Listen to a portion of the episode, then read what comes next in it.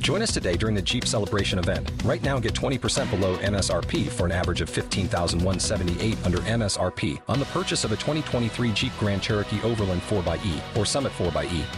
Not compatible with lease offers or with any other consumer incentive offers. fifteen thousand one hundred seventy-eight dollars average based on twenty percent below average M S R P from all twenty twenty-three Grand Cherokee Overland four by E and Summit four by E models in dealer stock. Residency restrictions apply. Take retail delivery from dealer stock by four one. Jeep is a registered trademark.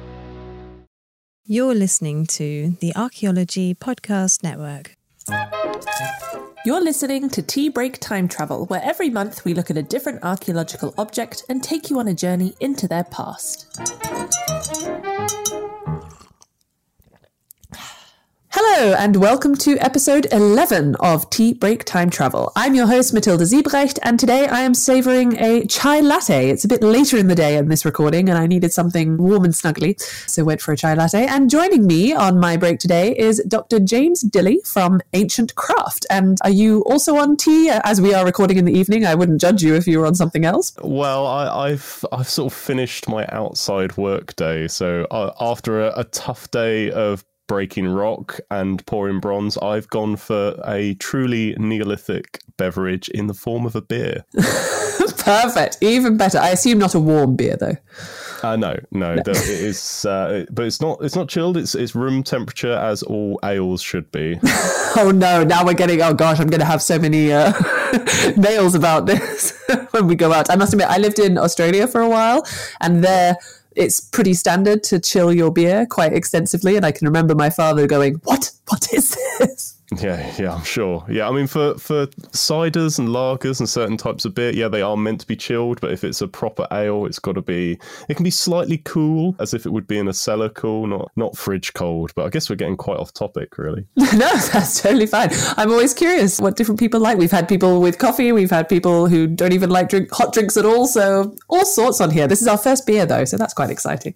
Great. Well, thank you for joining me. And I always like to give a little bit of an introduction to our guests, find out exactly how they got to where they are, because so many people ask me, oh, but how how do you become an archaeologist, or what did you have to do to do, be an archaeologist or do what it is that you do?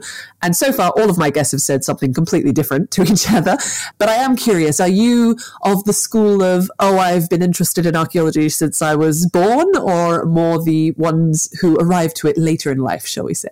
I'm a early, early bird on the archaeology front.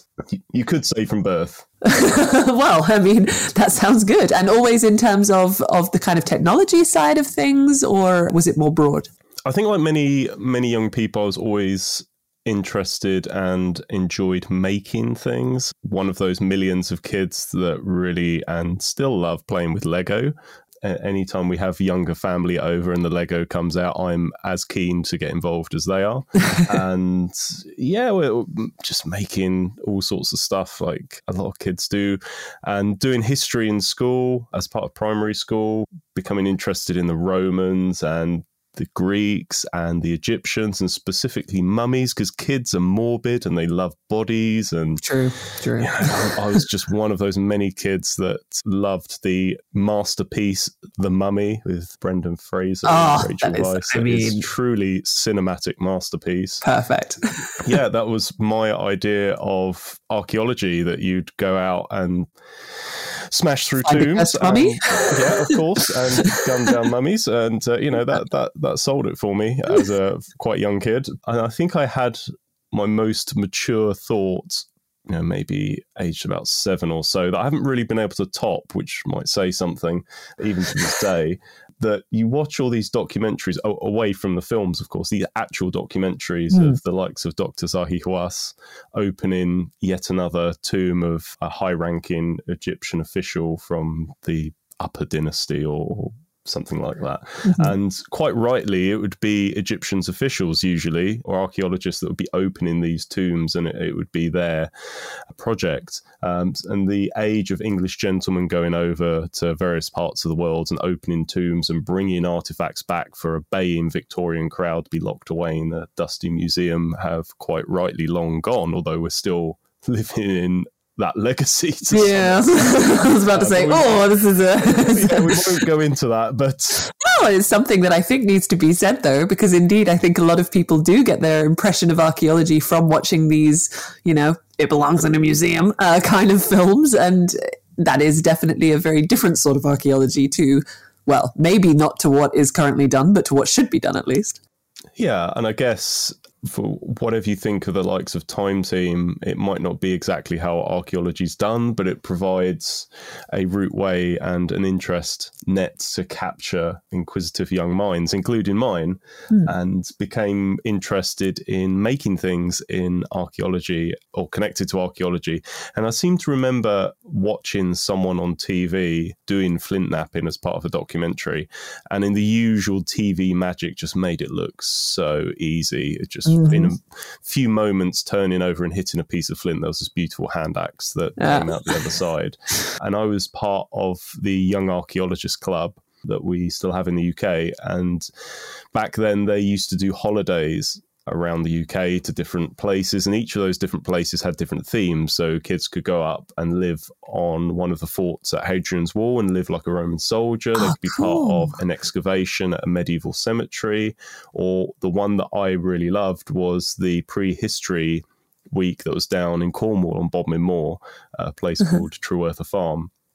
And you did a lot of experimental archaeology. You visited some of the amazing prehistoric monuments on Dartmoor or Bodmin Moor.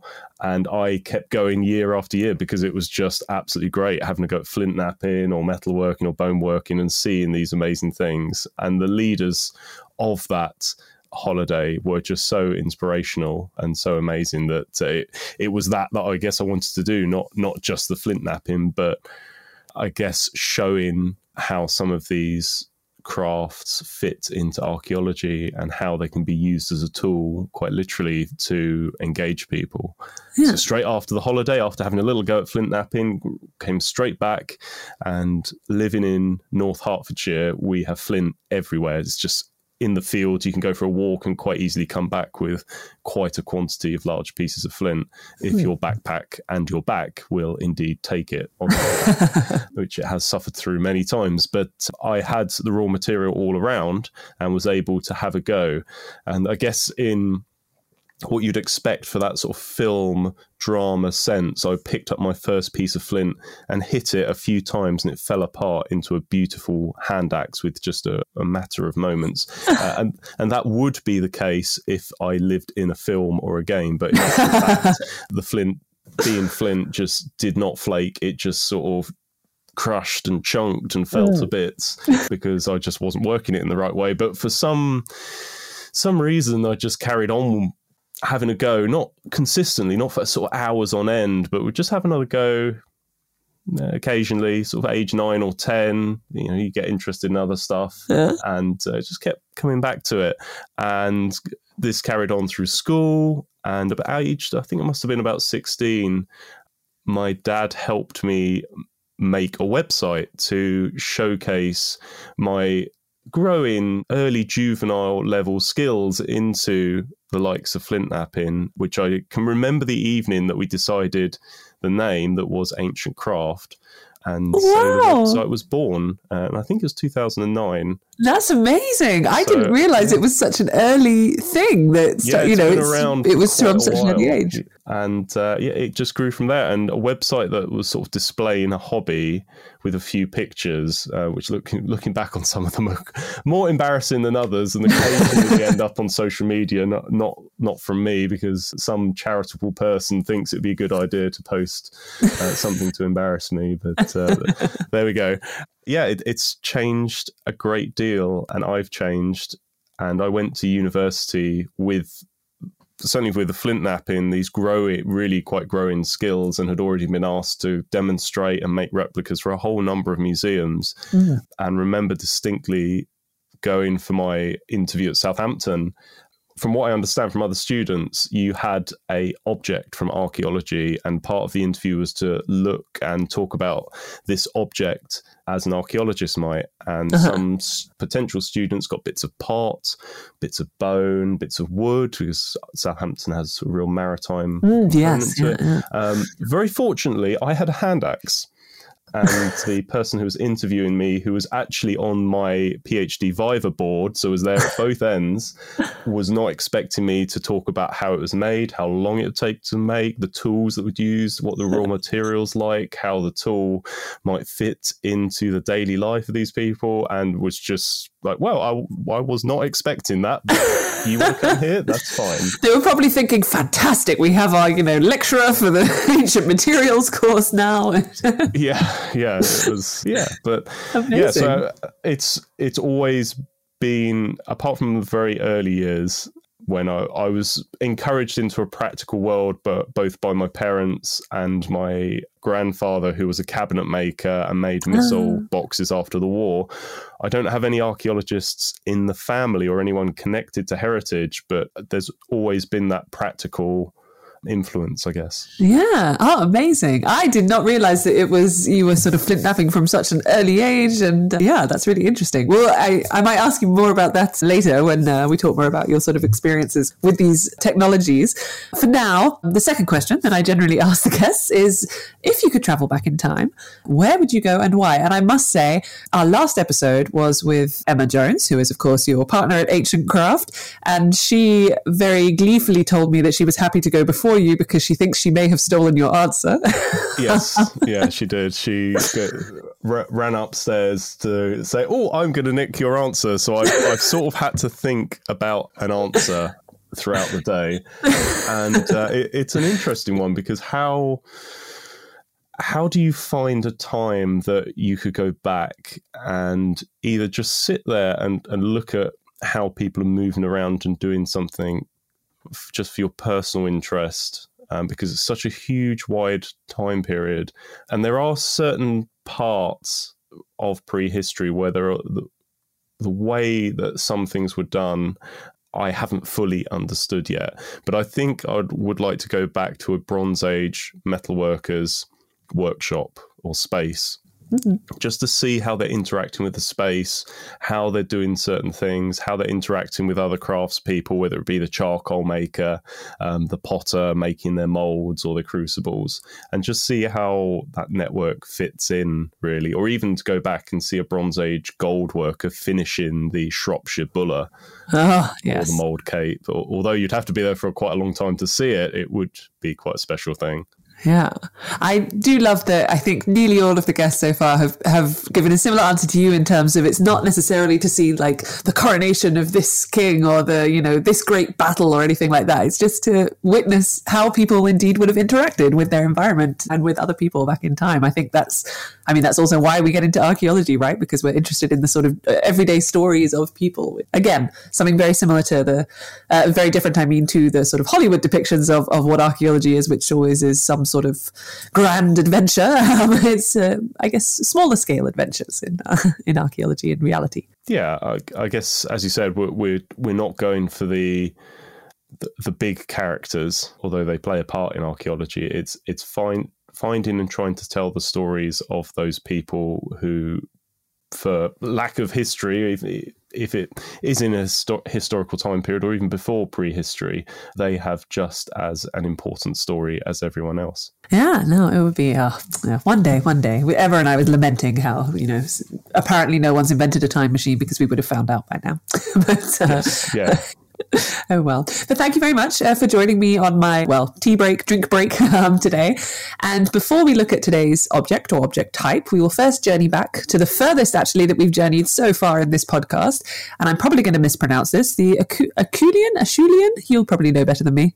I've heard it pronounced in both ways. So, okay. Uh, it's a bit like Latin, I think, because no one really know, knows how Latin was properly pronounced. So, and I'm sure so, people from certain schools will scoff at people exactly. pronounce their well their, their I like to give them some some seed. fuel.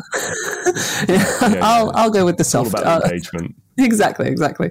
So the the Acheulean period, about one point seven million years ago, so very far back, And at this time, the environment, of course, looks very, very different. Trees dominate the landscape. Huge animals roam through the clearings. And as we peruse the world around us, we happen to spot a figure crouched in the shade of a nearby bush. And it's hard to make out the details from this distance, but they seem to be naked. However, there is a light covering of fur across their entire body, although this appears to be growing thicker around the head from what we can see. We creep closer, but then, unfortunately, we step on a stick and the figure looks around in alarm. All we see is a prominent brow ridge, flattened nose, jutting jawline, and then the figure vanishes into the bushes. But they have left something behind. Lying in the grass is a large piece of stone, chipped and worked with a nearby hammerstone to create a roughly teardrop-shaped object. And this encounter with an early hominin, exactly which one is unclear, describes one of the earliest hand axes. But today we are not going to be limiting ourselves to hand axes, because why make life easy? We're going to look at axes in general, and we'll get into the details soon. But first, as always, let's have a look at the most asked questions on the internet, courtesy of Google search autofill. And I was amazed. I thought I was going to get loads of things for axes. Sometimes with some objects I get a ridiculous amount of questions, some of which are just bizarre, but actually there were very few. The majority of the things I looked up for ha- axes or hand axes were related, I guess, to some kind of video game where you have axes, and then people were asking of the benefits of axes versus swords when fighting Vikings or something like that. But I did find a couple that seemed to be more relevant for our conversation. The first one is, what are hand axes used for? Well, it's uh, it, it's a good question. I guess it is one of the big questions associated with hand axes, because there isn't just one form or shape or size of hand axe. You've mentioned the teardrop shape, but there are actually ovate hand axes, there are chordate hand axes, there are later flat bottomed boucoupé hand axes. There are so many shapes and styles that are made of different materials that seem prevalent in different sites or different regions. And are all of those tools used for the same purpose? It's a very hard question to answer, because it is such an extreme amount of time ago in the past. And trying to reconstruct a site from that time in the Paleolithic, the Old Stone Age, is extremely difficult, because your usual site from that time might be a gravel bed that was part of a river system, and all of those tools and flakes detached with that hammerstone, and maybe even the hammerstone themselves, have been rolled around and moved away from where they were first used and made, and all you've got is a collection of flakes and finished tools that have been knocked around, and you've got to try and reconstruct that moment in time from those objects that have been moved around an awful lot, to avoid repeating myself. So it makes makes it very difficult for archaeologists to try and get any kind of grip on what life was like in the Paleolithic. But you do occasionally get sites where the archaeology, the stone tools, hasn't moved around a great deal. And although it's not one point seven million years ago, it's still part of the Acheulean from southern Britain at a place called Boxgrove, and it's a site that's often looked at and referenced, but that's because the archaeology from around half a million years ago was in good condition. It hadn't moved around a lot, and it seems to be, I guess, to paint the picture, a site that was in a tidal zone that was right up against remnant chalk cliffs from where it used to be a raised platform at the sea, but now is almost a salt marsh, flat, quite sandy sort of environment. Imagine little rivulets of water crisscrossing it with banks of grass that were resistant to salty water or saline conditions. And in that space, these early hominins were clearly coming back to, possibly for access to water if there were freshwater streams, but certainly to come into contact with animals.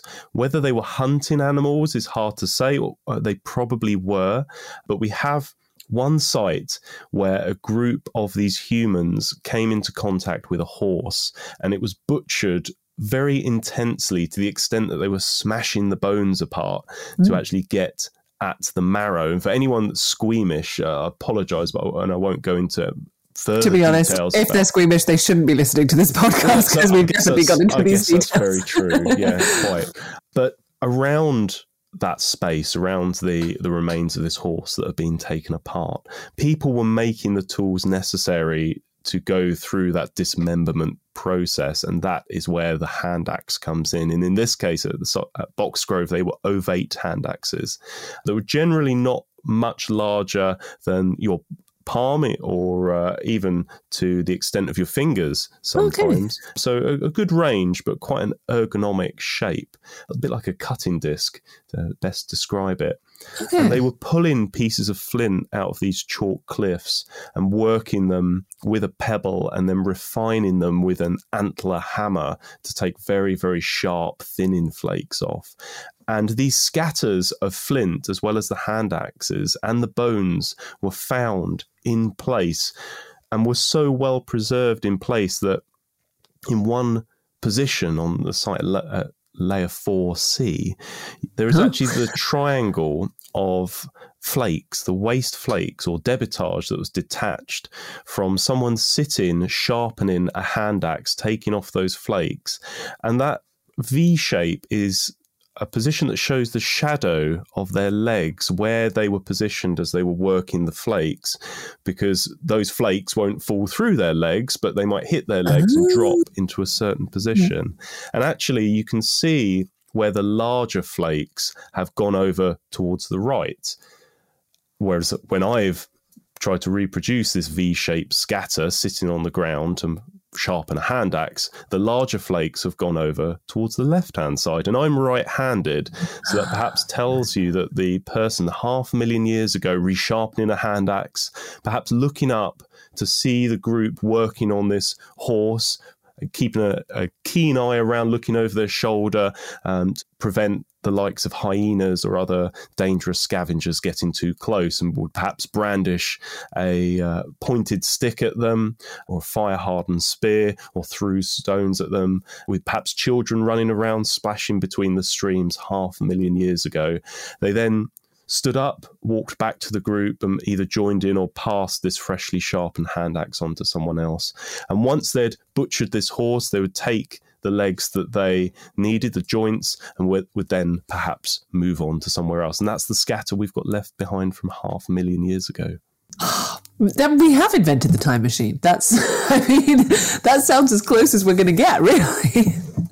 But that, that is one of those rare occasions where we can paint such a vivid picture with, with fairly solid evidence. I wish I could do that for every site of that mm. age, but we just can't. Oh, yeah. Oh, no, but that's fantastic.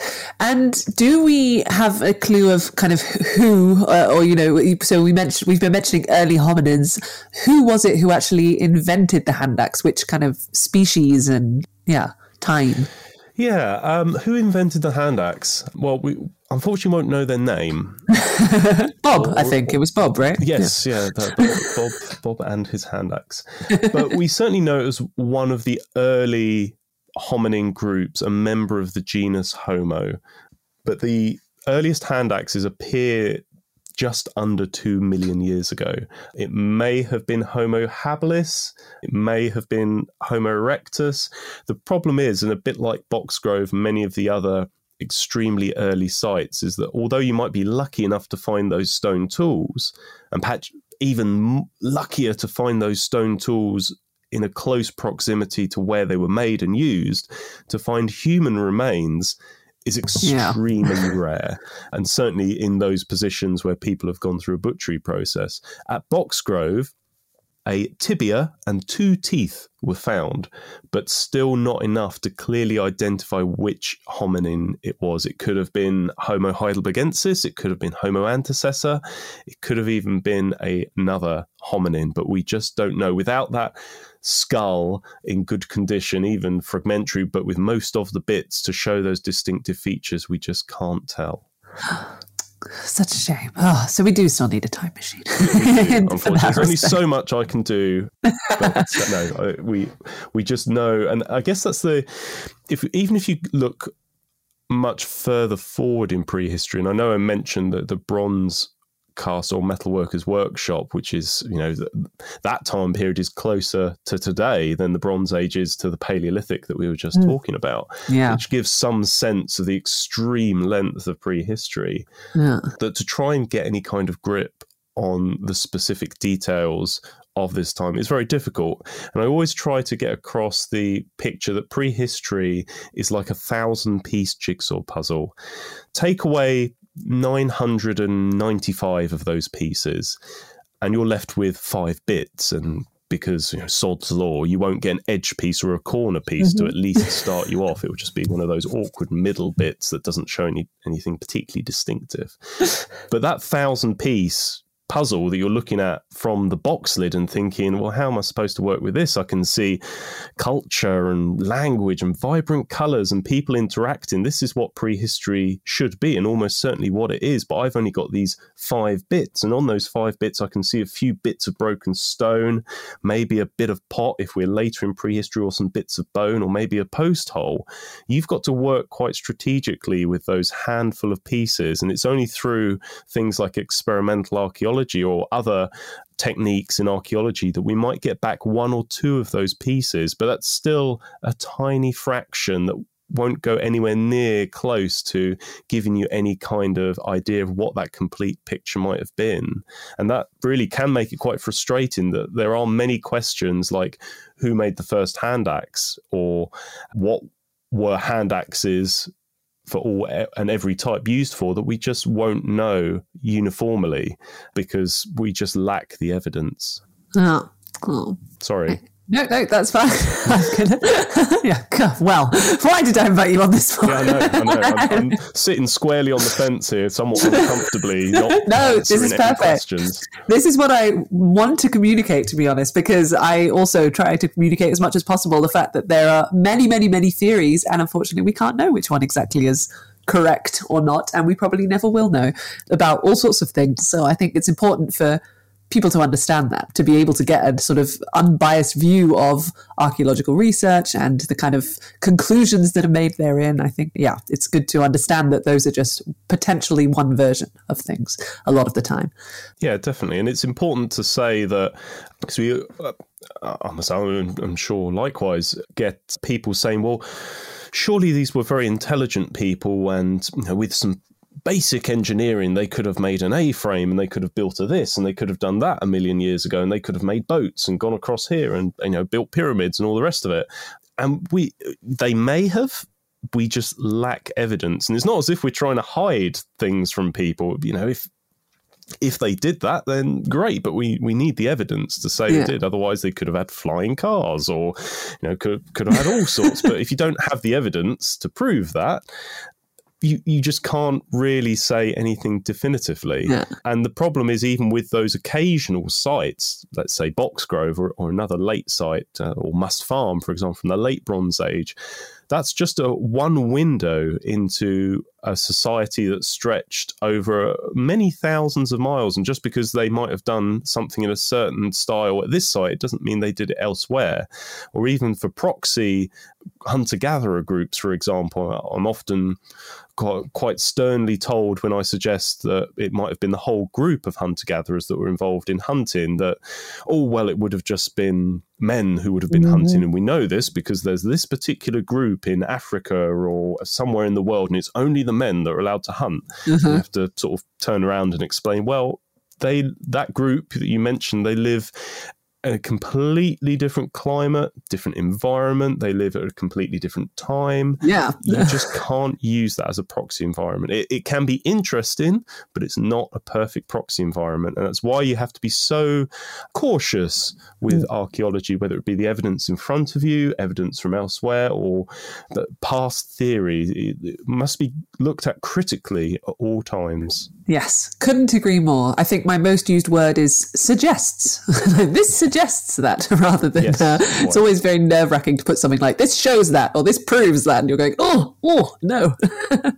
Hey Archaeology Podcast fans, anyone that's heard me on a show has likely heard me mention coffee one or probably a thousand times. Coffee, however awesome it is, has some downsides and should be consumed in moderation. That's why we partnered with Laird's Superfoods. They've got lots of stuff, but their coffee and coffee creamers have been engineered to taste better, provide functional benefits, and don't contain any refined sugars. So, are you ready to feel more energized, focused, and supported? Go to laird superfood dot com and add nourishing, plant-based foods to fuel you from sunrise to sunset. Use our promo code ARCPODNETFEED at checkout and save fifteen percent on your purchase today. You can also click the link in your show notes. So, we know a little bit more about axes or hand axes, or, well, we, what we know is that we don't really know much about them, I suppose, is the uh, answer to that discussion, but perhaps we could talk a bit more about sort of other kinds of axes or sort of axe heads in general. So, for example, hand axes, you mentioned briefly, they're probably used alone in the hand. I mean, I guess that's why they're called hand axes, but when do we first start to see hafted axe heads appear?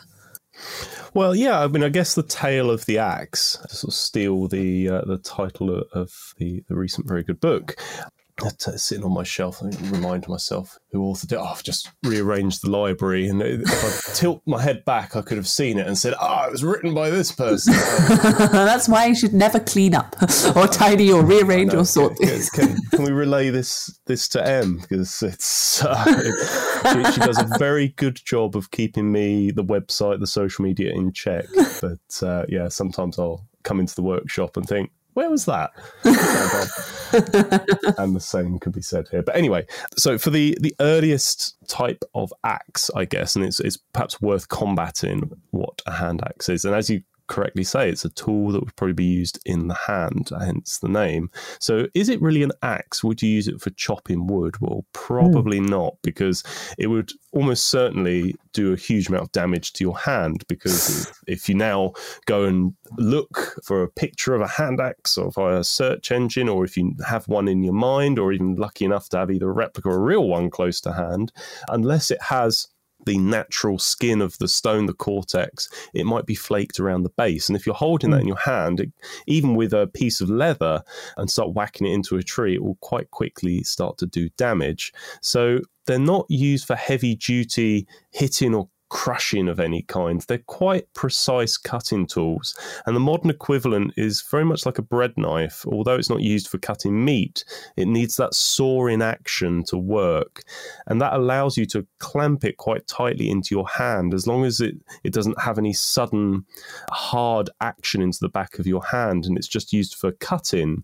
It works very well. It doesn't need to be wrapped in leather or have any kind of handle. And a butcher's sort of long saw knife, which is just like a long bread knife, is very much the same in its purpose. But that changes as we go far further forward in time, but beyond even the upper Paleolithic, the, the time that modern humans came in. And we actually need to go to the Mesolithic, when we see the first kind of hafted, and by hafted I mean fitted into a wooden handle axe, the tranché axe. But there are other types of axes from elsewhere around the world, but these axes would have been used for felling trees and woodworking to make the likes of dugout canoes, bows, or, or other wooden implements. And they would be flaked much like a hand axe around the edge that you uh, do in the process of flint knapping, and they would have one final flake to provide a razor sharp edge, again like some hand axes were. And Boxgrove is one of those sites where the tranché flake was used as a final hit to provide a razor sharp edge. But instead of being ovate or flat, these pieces of flint were, I guess, not uh, cylindrical would perhaps be a, a good definition, mm-hmm. sort of a long rectangle rather than ovate and flat. And these axes would have been used for clearing areas of woodlands, um, so that deer came in to start eating shoots and then provide cover around the outside for hunters to knock them over with either spears or darts or bows and arrows. Uh, and wood would be needed for log boats uh, and a whole variety of other structures, including shelters. But perhaps the iconic stone axe actually comes from the Neolithic, the polished stone axe head mm. uh, that would could be made from flint, but could be made from a variety of other materials. And that would be usually flaked or pecked. Instead of flint knapping, this is where you're taking a pebble, usually fairly close to the axe shape, and then just hitting it with another pebble, breaking off and crushing tiny areas on the surface to slowly form it into the shape. It takes a long time. It's hard wearing on the hands, and then grind it to give it a consistent cutting edge and a smooth surface that would then be fitted into a wooden handle or something like ash wood or fruit wood or birch.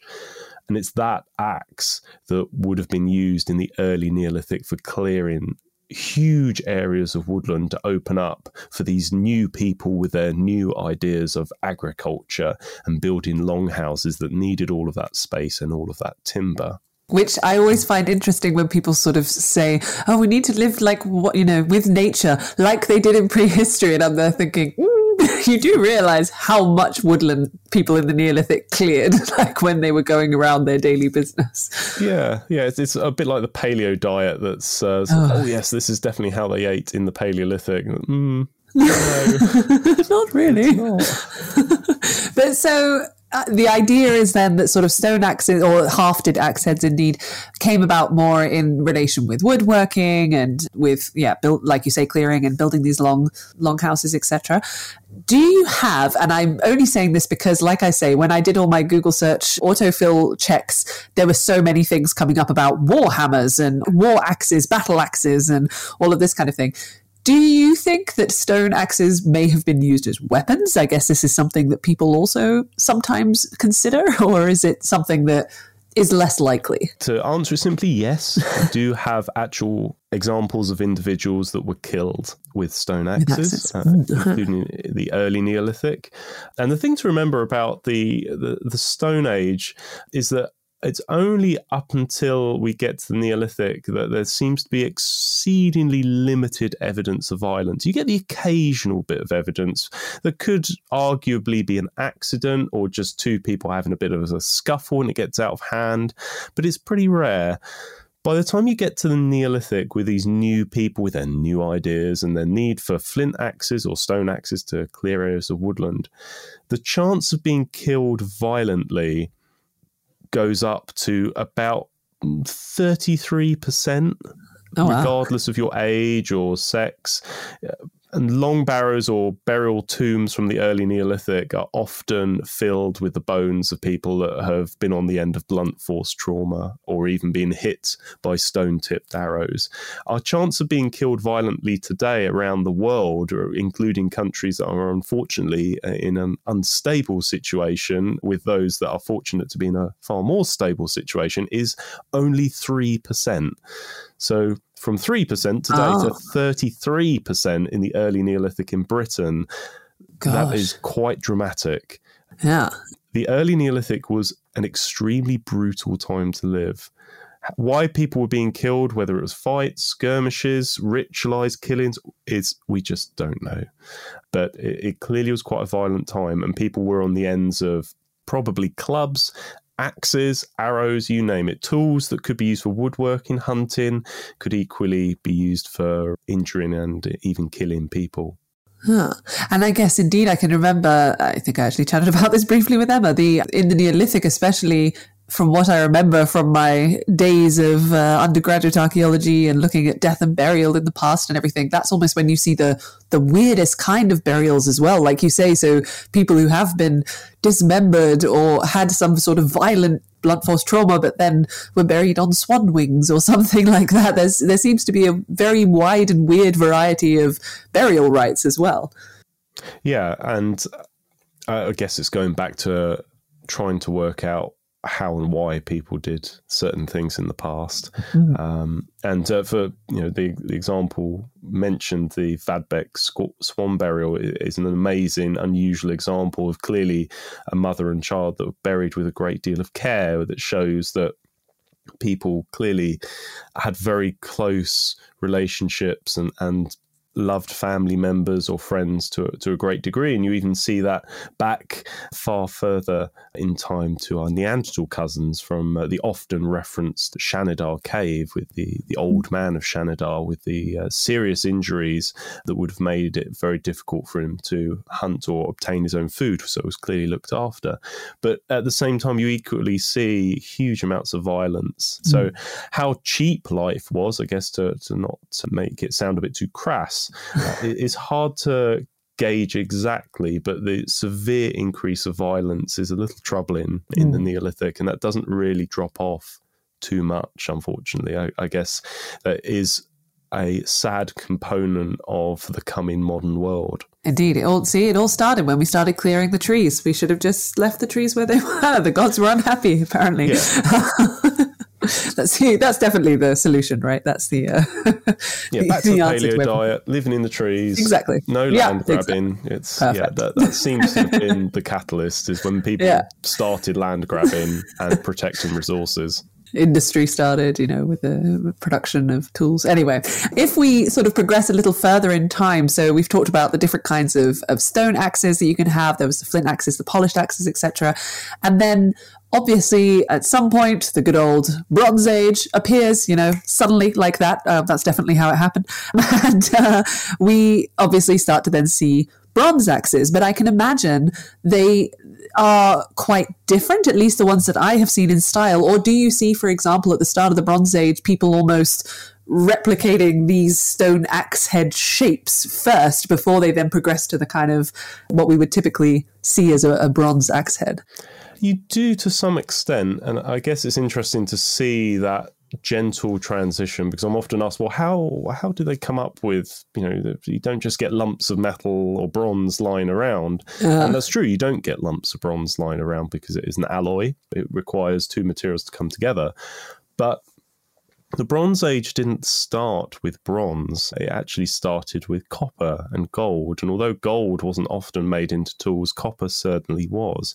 And sometimes the Copper Age is just bolted onto the start of the Bronze Age, whereas elsewhere around the world, the Copper Age, or the Chalcolithic, mm. actually has its own defined time period. And if you've ever worked with copper wire or copper piping, you'll know that copper is reasonably soft, but it's quite hard to break without serious manipulation. And even then, it will usually be quite a thin piece of copper, like wire or the walls of a copper pipe. If you start to try and break a piece of copper that's any thicker than about five mil, it actually becomes very difficult. It's a very flexible material. So to make something like an axe head out of copper, it might not have the same hardness as stone, but it's certainly nowhere near as brittle as mm. stone, because stone axes, even polished axes, can break with a misplaced strike. Copper axes won't. So that means that you can make a much thinner cutting edge, so it will actually bite into wood far deeper. And for those earliest copper tools and copper axes, they probably were made from a naturally occurring copper metal that's known as native copper, in the same way that gold can occur naturally as, a, as gold metal, native gold. And it would be that kind of gold that gold panners would uh, come across, then often be taken out by bandits and raiders with their little of uh, gold nuggets from the nearby stream. But with that naturally occurring native copper, for societies and groups that would have been very used to manipulating a material through percussion from that stone tool heritage, hitting a, this unusual, slightly shiny material in native copper wouldn't have been particularly unusual to them. And actually, as soon as they started to hit it, they would have realized that as you deform a metal today, it starts to warm up and get hot. Not ridiculously so, but even to the extent it becomes uncomfortable to hold. And again, these would have been people who would have been familiar with changing the material properties through heat, whether it be clay to ceramic, or even heat treating flint to make it easier to work. So both th- through hitting native copper into a rough shape, or even heating it in a fire to make it easier to hit, and with a bit more heat and a bit more heat and a bit more heat, it becomes even easier to forge and work. And with a little bit more heat and even a bit more, instead of it being a, a hot solid thing, it actually melts.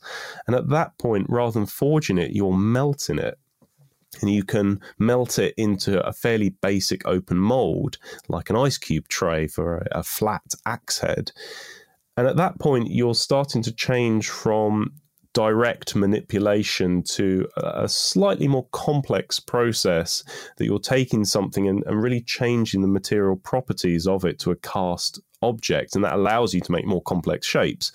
But even with those native or eventually cast copper objects, you have the copper metal, importantly, and whether it be your copper pipes in your home or your copper axe head over four thousand years ago, with use, or perhaps someone left a tool outside or in a wet place, they would have noticed that the surface would have started to go a bit green as that copper starts to take on oxygen from the atmosphere and effectively oxidize and try and turn back into an ore. And people would have noticed that that funny workable copper metal that's going a bit green is, it's interesting because there are rocks from that place the, where we got native copper that are also green and unusually heavy. And I wonder if we try and hit them or try and heat them up to the same temperature that the copper melted, I wonder if we could get some copper metal out of that funny green rock. And at that point, you've changed from forging that native copper to smelting it. And that is the huge technological leap that we still rely on today. So rather than a lucky piece of copper metal being in a pottery furnace or some other unlikely process of people discovering metal, it's a far more gradual process of discovering metalworking and smelting built upon previous tool production heritage. And once you've got copper, um, which is soft but useful, at some point with that metalworking and prospecting experience and heritage, either accidentally came across tin as they were trying to go for a copper ore and perhaps tried to smelt something like paratacamite, which has copper and tin in it naturally, or mm. they just came across a piece of tin ore for cassiterite, which can be extremely heavy. They would have known almost certainly, well, this a bit like the copper ore is unusually heavy. I wonder if copper or perhaps some either other useful metal could come out of this, and would have come across tin. And with that experimentation, a small amount of tin would have changed that soft copper into a hard alloy that we know as bronze. And the beauty of bronze is that, as I said, it's harder and it can be cast into higher definition, more complex molds rather than fairly basic open molds. And alongside that, metalwork started to develop from the flat axe into the flanged axe to the palstave axe and eventually the socketed axe. And then soon after that, the Iron Age appeared and everything got a bit boring and modern. So really spoken like a true lover of prehistory. Yes, indeed. Uh, the Stone Age and the Bronze Age specifically. When, when coinage starts to come in, I mean, it's just... Uh, you gets know, too easy. All those modern problems. That was, I think, yeah, the best description I've heard of the possible way that metalworking and metallurgy started. I, I have to say that whole concept, the sort of origins of metallurgy and how we first see it emerge, was the reason that I got involved with artifacts, uh, material culture studies, and now I'm more specialised in artefact analysis side of things, and I've gone in a very different direction and I'm now looking at bone needles, but okay. It's always something that really fascinated me indeed, that idea of kind of how these technological innovations first took place. And I think that, yeah, I just have to say bravo. That was a really fantastic description of how a possible way, yeah, could could have occurred in terms of going from stone to metal, for example. So uh, thank you for that. Well, that's all right. It's, it's a possible way. Uh, that's the key thing to remember. It's not True. necessarily the way, but it, it seems the most reasonable to me. And I guess with, with lack of evidence, we, we know that people did this. Uh, clearly, a process was out there, and trying to work out either the simplest, and if they did it in a more complex way, well, bravo to them until we have the evidence, or the most logical way is really what we work off until that changes. Yeah, yeah, indeed. As we were saying earlier as well, there's, you know, many, many theories and no one knows which one's the correct one. But personally, I think that that description was fantastic. So thank you very much. And then, as you say, it, it continues, goes to the Iron Age. We get iron and steel, and then yeah the the modern axe is born at some point as well, but of course they're still around today. I mean, the axe is a pretty standard tool to have in, I think, any home, I think, well, I mean, maybe not any home. I, I've spoken like an archaeologist who just has random tools around the house. Um, but I would assume that it's one of those sort of relatively standard items. It's, it wouldn't be weird to have an axe in your house, put it that way, especially if you're living in maybe more rural areas and do a lot of wood working or, you know, wood chopping for fires, et cetera. And but why do you think that axes then are such a, a long-lasting tool? I mean, they've been around then for, yeah, two million years, um, nearly. That seems to be something that definitely we've stuck with it, I guess, because it works so well, or, or what are your thoughts on that?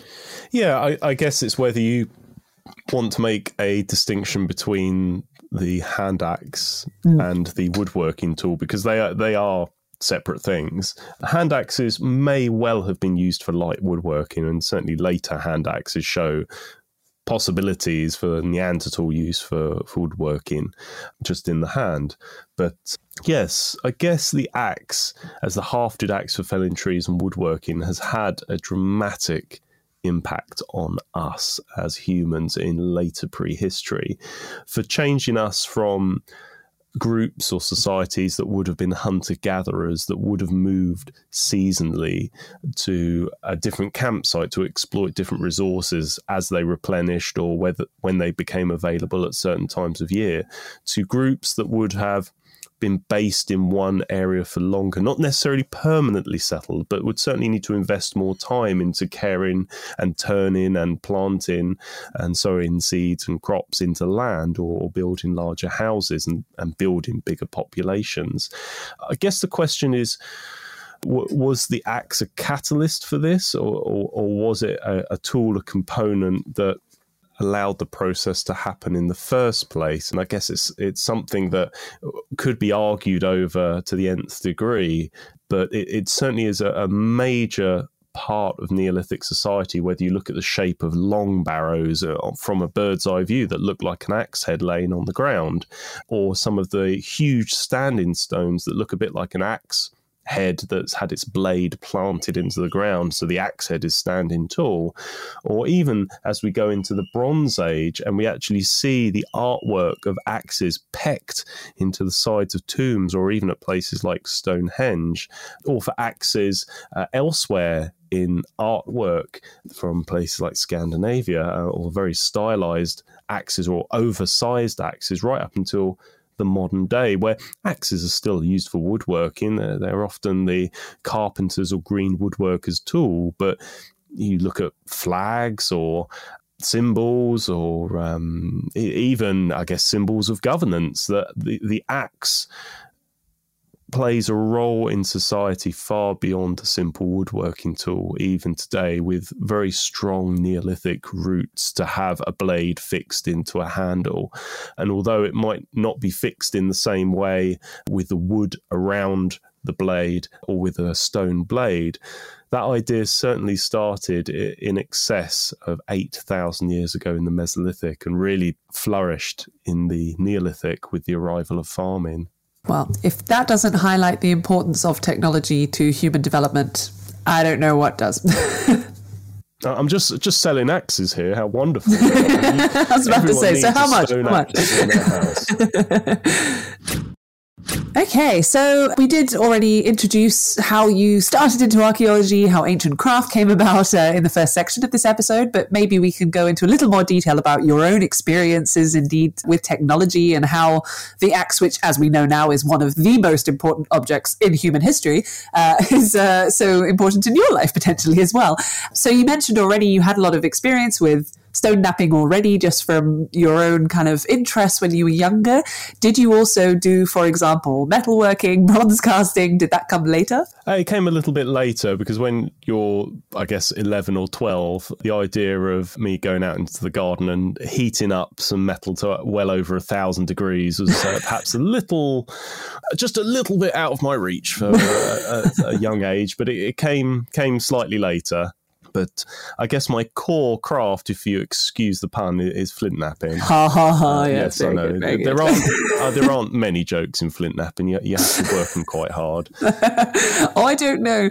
There's a good account called, I think they're called Prehysterical or something on yeah. Instagram, and they do a lot of cartoons focusing on flint blades and things, and the puns are fantastic. Yes, yeah. I, I think it's the one with sort of an exhausted core is one of the well-known ones. It's, uh, yeah, I, I can totally, totally relate to that kind of humour. It, it's when I'm doing a public demonstration and you'll make one of these rare jokes, and occasionally they'll get it or they'll sort of look at you blankly, and it, which is made even worse when you say, if you excuse the pun, and they're sort of like, uh, there was a pun? There was a pun. Yeah.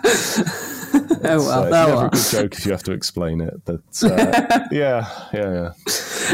And so now you have, I mean, the amount of replicas that you're making as part of Ancient Craft is astounding, and the sort of range of different materials being used. Do you have a preference? So, I mean, it seems like stone napping, like you say, is the core craft, but is that still your favourite, or uh, are there other ones that have, have grabbed your interest? I get asked that question a lot. Do I prefer flint napping or bronze casting? Uh, and to, to tell the honest truth with this well-rehearsed answer, it, it depends on, on which material is behaving best. If I have a bad day flint napping, I prefer bronze casting, or vice versa. I've heard, isn't there a well-known phrase, a good workman never blames the, the tools? Or the no, no, I wouldn't blame the tools, but I can blame the material. That actually was one of the things that made me feel slightly better about myself whenever I try to do flint napping. I'm terrible at it because I'm very impatient, and I just, yeah, I, I don't like technologies that require me to plan things that much in advance and understand that much when things go wrong. But one of my attempted teachers, I've tried many different times, did say to me, sometimes you just have a bad bit of flint, and it, you know, you should just put it aside, get another one, and start again.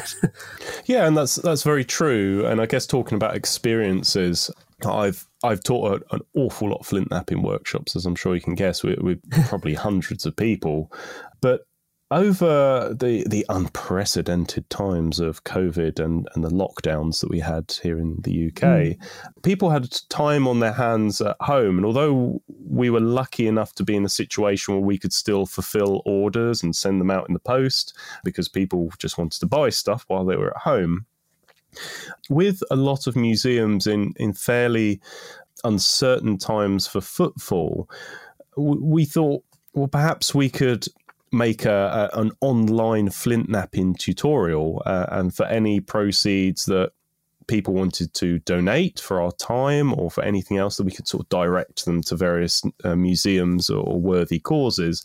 So I came up with the idea of perhaps just doing a, a live flint napping tutorial on Twitter, and, you know, maybe twenty, thirty people might watch it if we were lucky. and and so call, called it hashtag nap time. Very original.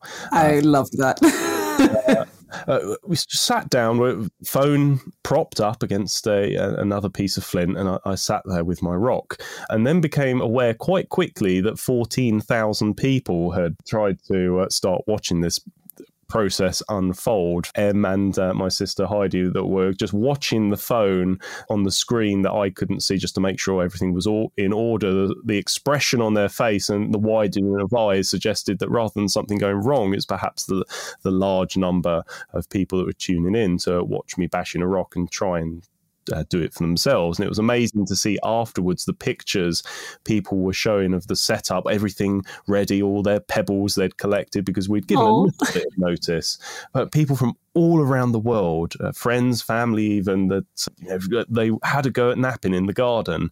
And it was possibly a moment that, I don't know whether across the world, but certainly over a very wide area, there was possibly the most amount of flint napping ha- happening within that hour since prehistory. it, it was a special moment, I guess, from quite unusual times. I won't say unprecedented again, because it gets used quite so much even now.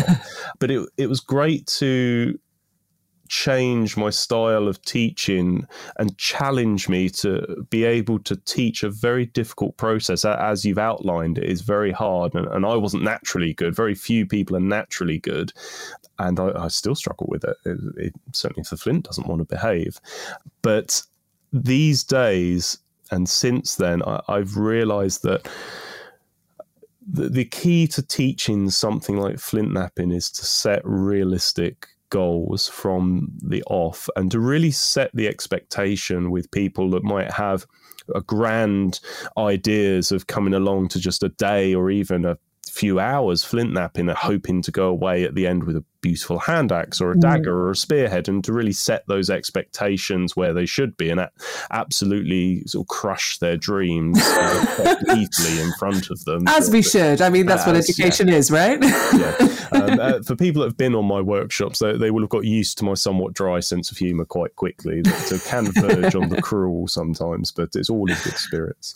But the, the key is to, rather than have people worry about, well, what tool am I making? What should it look like? Is this the right shape? To take away all of that stress and actually just worry about the process. And that's how I start O B. Well, here's a piece of flint. All I want you to worry about is taking off flakes. I'll show you the process for me doing it. I'll draw it out for you and I'll show me doing it. I will direct you and your hands do it, and now you're going to do it. And the first few flakes might be a bit hit and miss, quite literally, but after just a few minutes people start to get the hang of just taking flakes off, because that's all they're worrying about. They're not worrying about, oh, is this a tool, is this a this, is it a that? They're just taking flakes off. And if I had my way, people would do that all day, just taking flakes off, because that's all flint knapping is, just taking flakes off. And then you start to add some of the other components in, taking off certain flakes or longer flakes or thinner flakes. And then you can start to look at how you can turn some of those flakes into tools like scrapers or saws or burins even. And then perhaps apply some of those skills that have started with the basic and the macro and then down to the refined and the micro to something more complex like a biface or, or a two-faced tool or perhaps even a hand axe, because then you've built up that foundation, that gentle slope of learning, rather than giving people a stone and expecting them to, to turn it into a tool straight away, because it's unrealistic. It, it's setting off that gentle ramp, that curve of learning. And I've almost always found that if you strip away the difficulty and the complexity, and uh, you know, if, if there's some past experience in that frustration, that actually most people can get flint knapping. And it might look as if it's a test of strength, and it's not. And, and certainly if any any of you have watched Nap Time on YouTube on the Ancient Craft channel, you, it might look initially that when I'm breaking open a large flint or even going through the process with an antler hammer, that it's a test of strength, and it's not. To really, I guess, think of uh, something else rather than being able to hit something hard. Uh, if you can knock a six inch nail into a piece of wood, and you can do it within a, a few hits uh, without hitting the piece of wood either side, you can do flint knapping, because it's not the ability to hit the nail into a piece of wood with one hit like Karate Kid. It's the ability to hit the head accurately, consistently over many occasions. That flint knapping is a test of accuracy and understanding the process rather than strength and brute force. And that's why pretty much anyone can do flint knapping if you're able to hold flint and hold a hammerstone. And in fact, over the years, I've found teaching people of different ages, from different backgrounds, all sorts, that actually on the whole, females are much better at taking on what I'm trying to get across to them, because on the whole, blokes just want to bash rocks, and I can understand that. I mean, you it, said it, not me. um, you know, we, we've all been there, when you just want to hit something, and it, well, if it won't work, I'll just hit it harder. And you know, there, there are similarities that you see elsewhere. Well, if you know, if you don't understand me speaking English slowly and loudly, I'll just speak Ow. it louder at you. Yep. Um, and there are similar, similar from elsewhere, but on the whole, if you're able to accept that it is a difficult process and you set yourself reasonable goals and steps, that if, if I can take these flakes off, and there may be problems along the way, but I will get there, and have that determination to be able to get over those problems and give it the right amount of time for your brain to able to understand the process, because there will be difficult parts of flint knapping, whether it be how to thin down something, how to take off flakes in a certain way, or set up blade cores. That light bulb moment will rarely happen as you're doing it. A bit like learning a guitar or, or an out-of-the-box concept. You need to go through the process of learning a, a new riff, or, or trying to hold your hand to produce a, a certain shape as you're making those sounds. And you'll go away, perhaps sleep on it, do something else, and, and it'll click because your brain has had that chance to catch up over oh. something that's quite difficult. When you come back to it, it will be a little more familiar, and the possibilities of progressing further will be there. And, and that, uh, I guess, is flint knapping. It is that it is a very difficult process. It has often been referenced, particularly by me, uh, as being one of the hardest crafts out there that uses a natural material, because that natural material can be so inconsistent. As you said, it might just be a bad bit of flint on that day, mm. full of fossils, cracks. There can be all sorts of colours and resistances, even bits from the same quarry. Two bits that are next to each other can be completely different, but being yeah. able to work through them in the same way and face and get over those problems in the same way that people would have in the past, it allows you to build up those skills, those problem solving methods that people did many thousands of years ago. Huh. And, and indeed, I think your your point of that you have to learn kind of the almost the mechanics of it, as in the, the muscle memory first, if that makes sense. So sort of get an idea of just what you actually have to do as a basic thing is applicable in everything, really. I mean, not even in, definitely in, in other kinds of art, but even it just made me think of, so I'm a swimmer and my main stroke always used to be butterfly. I haven't done that properly competitively for many, many, many years, but I went swimming the other day and I didn't let the butterfly, and it was that I still remember that moment when I was younger, indeed, when you just get the technique, like you suddenly find your rhythm and it's like, oh, this is how you do it. And this is how it, it makes it possible to swim however many lengths of butterfly. But indeed, if you get in the pool and assume that, right, okay, I want to be able to swim two hundred meters butterfly right now, you can't do that. You first have to learn the the general technique of it. And I mean, that sounds very similar indeed to what you're saying with the, uh, with the flint knapping, in terms of you just have to get the feel of it first almost, and, and the understanding of that side of things, which, uh, yeah, I find quite interesting.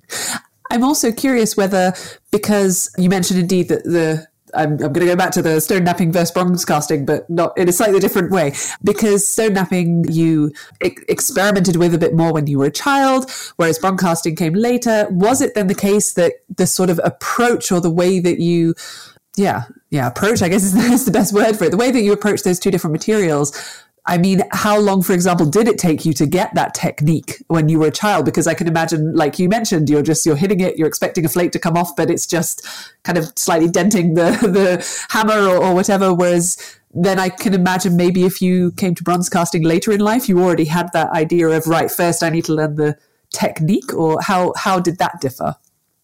Yeah, they are quite different processes, and I can remember some of the occasions quite early on trying to make certain tools, and I still have in a cabinet some of my very early attempts at stone tools, including very rough fl- flakes that have been bashed, including what I considered a hand axe, which actually, if you look back on it, w- w- is sort of the equivalent of a fairly rough Bronze Age core.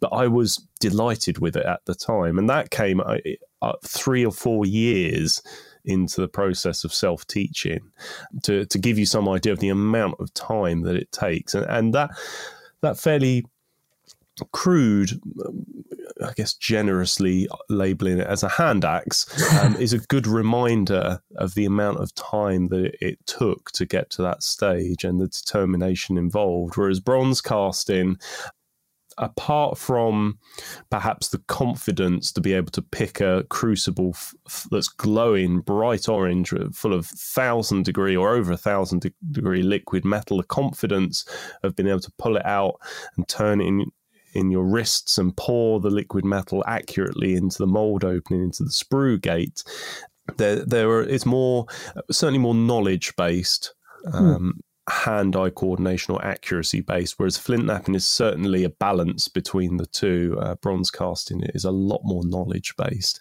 and there's certainly, whether it be mold making from clay or, I guess, as I said, just pouring out a crucible, there are some hand processes, accuracy involved, but it's certainly very knowledge heavy in comparison to flint knapping. Mm. Yeah. Okay. Yeah. No, that's very interesting.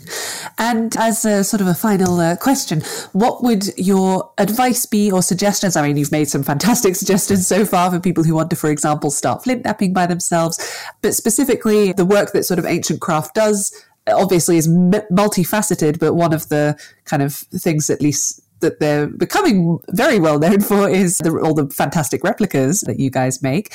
And for people who might be interested in in something like that, so in, for example, trying to replicate, be it a prehistoric technology, a prehistoric object, what would your advice be to those people? Well, I mean, to start off, that was quite a good pun with the multifaceted, talking about flint knapping. Hey. Um, but, just to highlight that, because that, that, was, that was a good one. Um, but to, how to get into a prehistoric craft, and I, I guess it's it's how you want to use it, because we we often get asked and get messages from various people asking, you know, oh, can I be an apprentice, or can I come along and help as part of this process?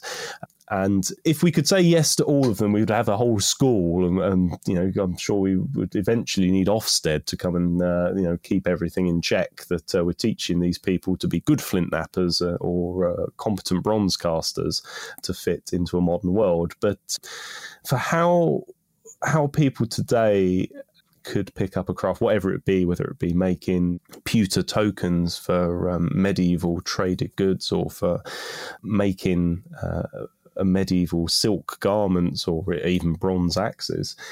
I guess the key thing in the world of archaeology, if you feel that, like me or Em, that you want to approach it from learning a craft that can be applied to research and outreach to teach people, whether it be in person or through media as we are, or even T V, knowing your subject is very important, because what you're saying, however confidently you're getting it across, you are producing primary evidence or data through your experience, or even as a personal communications perscom. And having a good grip of your time period is important, because whether it be someone who's young or old, they will see you and hear you going through that process uh, and will listen and will take on what you say. And you will often get some right curveball questions, whether it be what were hand axes for, or who made the first hand axe? Was it? um, yeah, being able to answer those questions it, either in a, a an accurate way or even a deflective style comes down to both knowing the time period and practice. And and I guess the the, the thing to sort of conclude, now that I've really o- over-engineered the response, um, is to know your what, your time period that the craft is in, or know the craft, do res- do your research, but learn learn the craft along the way, because you, you you'll get bogged down and get bored of, of research, and I do, but the two have to come together, because the two components will support and strengthen each other. And I'm still learning, you know, there's plenty that, and each time I pick up and, and read a new report of somewhere, or a new book, or or something like that, you learn along the way. And the problem certainly with prehistory is that it is such an enormous time period. When we try to cover the Paleolithic through to the end of the Bronze Age, representatively on a timeline, it's only about ninety-nine point eight percent of human tool use and archaeology on the earth. So we've, we've sort of given ourselves a, perhaps a, a, a too long a time period to try and cover, but wouldn't really want to leave anything out.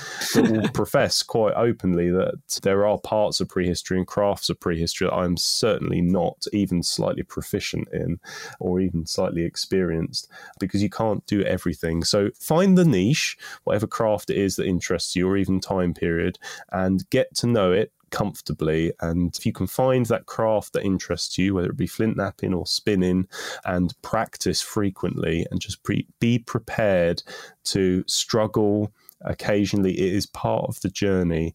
And being able to get over and through those problems will make it far easier later, because you will have reinforced the troubleshooting solutions, the, the routes away around those problems, and it will be easier later. You'll be a far better teacher because you've gone through those steps. Which I think is just a lovely metaphor for life in general as well. So uh, I yeah. think any any suggestion for any facet of life, I would say, is uh, is uh, fantastic. So that marks the end of our tea break today. Probably time to get back to work. I have a lot to catch up on. Many, many, many years of flintnapping experience to get under my belt before I can move past my my frustrations. But thank you very, very much for joining me today, James. And yeah, taking us on a journey through so much of human history in such a lovely and succinct way. I very much appreciate you taking the time. Not a problem. Just keep napping, I guess. With a K, with a K, not with, with not a K, with indeed, yeah.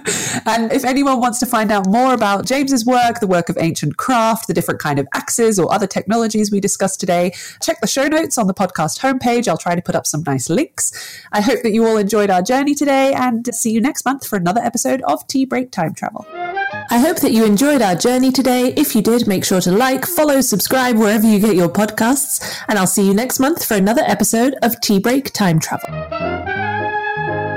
This episode was produced by Chris Webster from his R V traveling the United States, Tristan Boyle in Scotland, DigTech L L C, Cultural Media, and the Archaeology Podcast Network, and was edited by Rachel Roden. This has been a presentation of the Archaeology Podcast Network. Visit us on the web for show notes and other podcasts at w w w dot arch pod net dot com. Contact us at chris at archaeologypodcastnetwork.com. Without the ones like you who work tirelessly to keep things running, everything would suddenly stop. Hospitals, factories, schools, and power plants, they all depend on you. No matter the weather, emergency, or time of day, you're the ones who get it done. At Grainger, we're here for you. With professional-grade industrial supplies, count on real-time product availability and fast delivery. Call, click grainger dot com, or just stop by. Grainger, for the ones who get it done. Join us today during the Jeep Celebration event. Right now, get twenty percent below M S R P for an average of fifteen thousand one hundred seventy-eight dollars under M S R P on the purchase of a twenty twenty-three Jeep Grand Cherokee Overland four by E or Summit four by E. Not compatible with lease offers or with any other consumer incentive offers. fifteen thousand one hundred seventy-eight dollars average based on twenty percent below average M S R P from all twenty twenty-three Grand Cherokee Overland four by E and Summit four by E models in dealer stock. Residency restrictions apply. Take retail delivery from dealer stock by four one. Jeep is a registered trademark.